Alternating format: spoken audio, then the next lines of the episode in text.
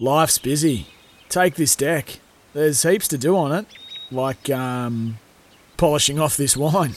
That's tough. Life's pretty good with a Trex deck. Composite decking with no hard maintenance. Trex, the world's number one decking brand.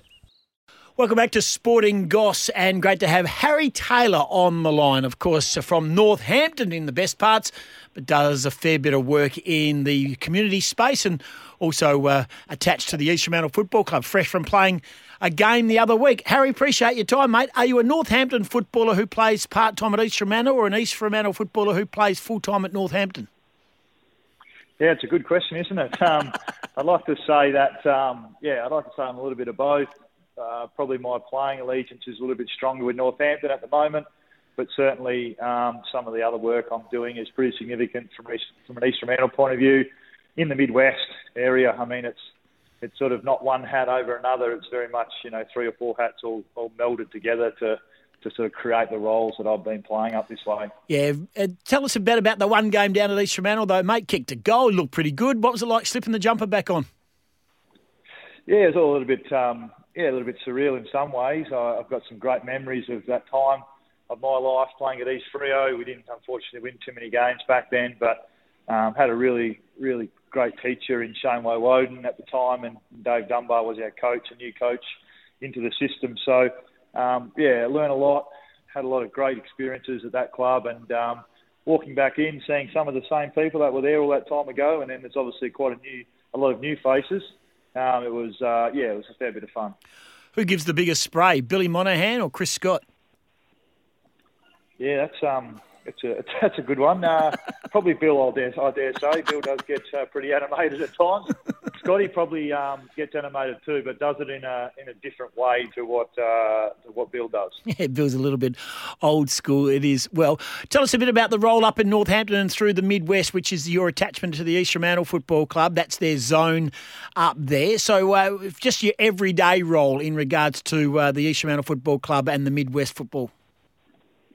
Yeah, so basically it's about trying to bring a little bit more blue and white, a little bit more colour uh, into this Midwest region from an East Fremantle point of view. Uh, basically, the relationship um, has probably fallen away a little bit, to be honest, um, in this region. You have to play for East Fremantle if you're from the Midwest. That's how the zoning works in WA.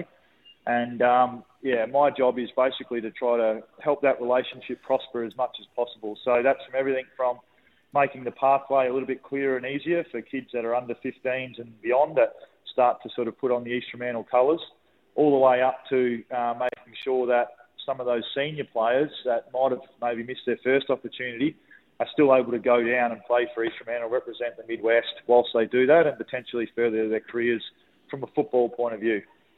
Yeah, so uh, when you talk about it may have lost its way or there's been a bit of a disconnect to East Fremantle and through that region that you're at, is that just time and, and other uh, attractions for that sort of age group, or was there basically, like a lot of the country football clubs really thrive on their country zones, or do you think it really has been a drop the ball moment for East Fremantle? I think both both sides of the fence, both sort of the Midwest area and East Fremantle, have probably just thought um, this is going to roll on. Yep. I mean, obviously, you look at some of the players that have come out of the area um, from my time. You know, obviously Josh Kennedy, one of the biggest WA names to do it. Um, and there's plenty of others. Jamie Cripps had a great game on the weekend. There's, there's, there's a lot of names that have come from this way. Um, and I think probably both sides of the fence just thought that it might just keep going. Um, we know that these things take a lot of work. These things take a fair bit of effort from from both parties. And um, I guess probably from my view, mate, I think that's what sort of happened a little bit, to be honest. Yeah. Uh, AFL Rams uh, Community Support Fund is still kicking along nicely through your, the hard work of a, a group of uh, AFL players from the region. Of course, Andrew Lockyer heading that up. I'm looking forward to, to hosting and doing the auction on the 11th of August for the AFL Rams Community Support Fund to help the district surrounded by, uh, devastated by Cyclone Seroja. That's going to be a big one. Yeah, it should be great, mate. It's um, been really, really positive. The community have embraced um, the appeal in a lot of ways, and um, we've been able to raise some much-needed funds and uh, starting to work out where the best place to best places and people to uh, to use those funds now. So it's it's you know a significant event in the history of the Midwest, particularly Northampton, Kalbarri region. I mean, mm. these sort of events, cyclone events, don't happen all that often. Fortunately, um, the damage has been pretty significant, and um, you know it's now important that the, the money that has been raised, we can start to uh, really sort of direct in the right places.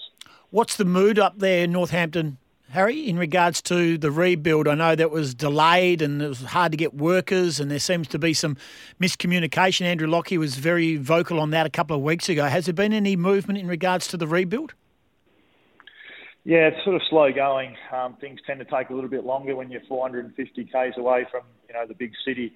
Uh, work is what you mentioned is probably the most significant thing. Is trying to get tradies up here to actually um, administer the work or complete the work needed. That's been really difficult.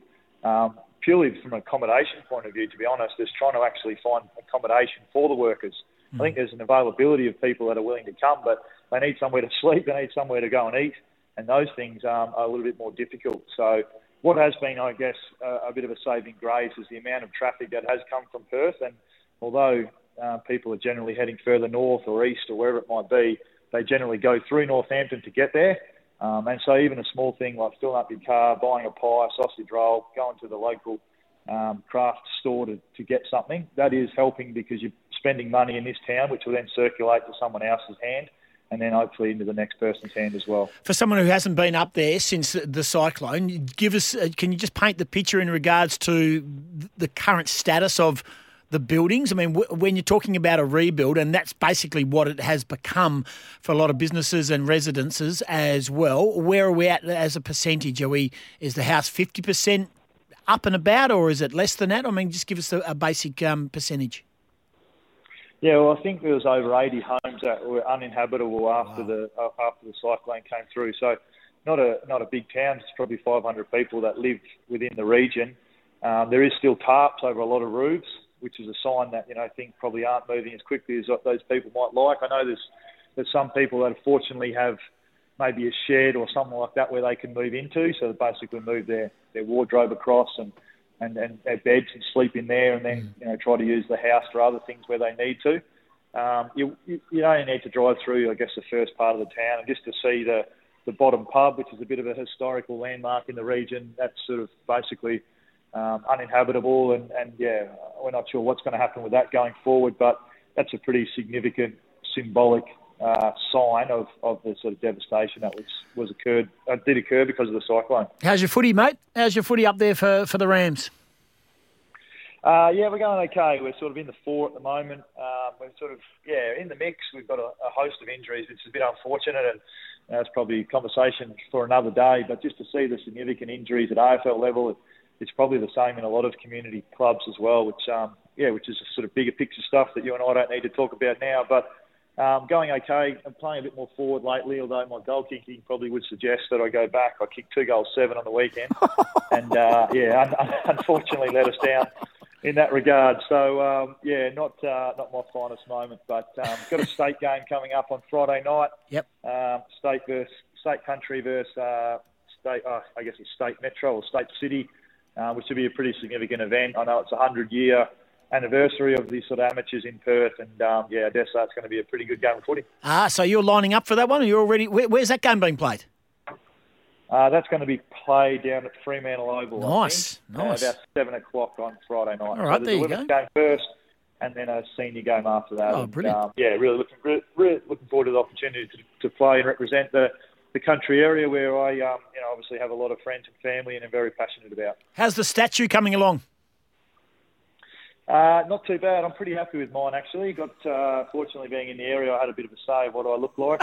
um, but um, no, they're uh, they're all going really well, and I think they're not too far away of locking in a date and a place of where they're going to be put and then unveiled. So, um, matter of trying to get all the boys that are represented up there at some point. Um, you know, probably obviously after the season it'll be easier, mm, but um, mm. yeah, it'll be a pretty significant event for the Northampton community and I know they're very, very proud of their players that have gone on to, to play AFL footy. So they should be. Last one, I know you got a, a meeting to go into just really quickly. Did you come down and watch the boys, uh, the old cats, uh, do a job on Fremantle the other week? Did you get around, get around them? Were you allowed to get around them? No, I wasn't allowed to get around them. I was planning to go along and um, yeah, spend a bit of time with them. Obviously, love the boys and spent so much time with my um, yeah football life at the Geelong Football Club. But uh, unfortunately, they got off a plane, had to go straight to their rooms weren't allowed to leave till I think about 12 o'clock the next day, and uh, unfortunately couldn't go see them. So I went along like the most of the other supporters, albeit, mate, I was a bit of a mess. I couldn't get into the gate. I didn't know how to use a ticket. Um, one of the one of the parts of being an AFL player is you're very lucky to generally just get straight into the into the ground and, and go from there. But I couldn't get in, I couldn't scan in, and when I finally did, I had no idea where my seat was. But um, yeah, nice to actually go and watch a game of footy and enjoy it like everyone else does. Uh, it's, uh, it's, a lot bigger than I thought from the other side of the fence. Yeah, well, you're a grassroots man, mate. That's what we like about you. You're a very simple bloke with simple needs in life. Uh, look forward to seeing you on August 11 for the big event. Uh, looking forward to uh, being a part of that. A big fundraiser. It's already sold out, but if anyone wants to donate some great goods or want to support through uh, some sponsorship, get in touch with the AFL Rams, get in, get onto um, the Facebook and maybe uh, tra- track down Andrew Lockie or anyone of the other nine uh, players from the region. Looking forward to August 11. Should be a big fundraiser for those affected in the areas for, by Cyclone Seroja.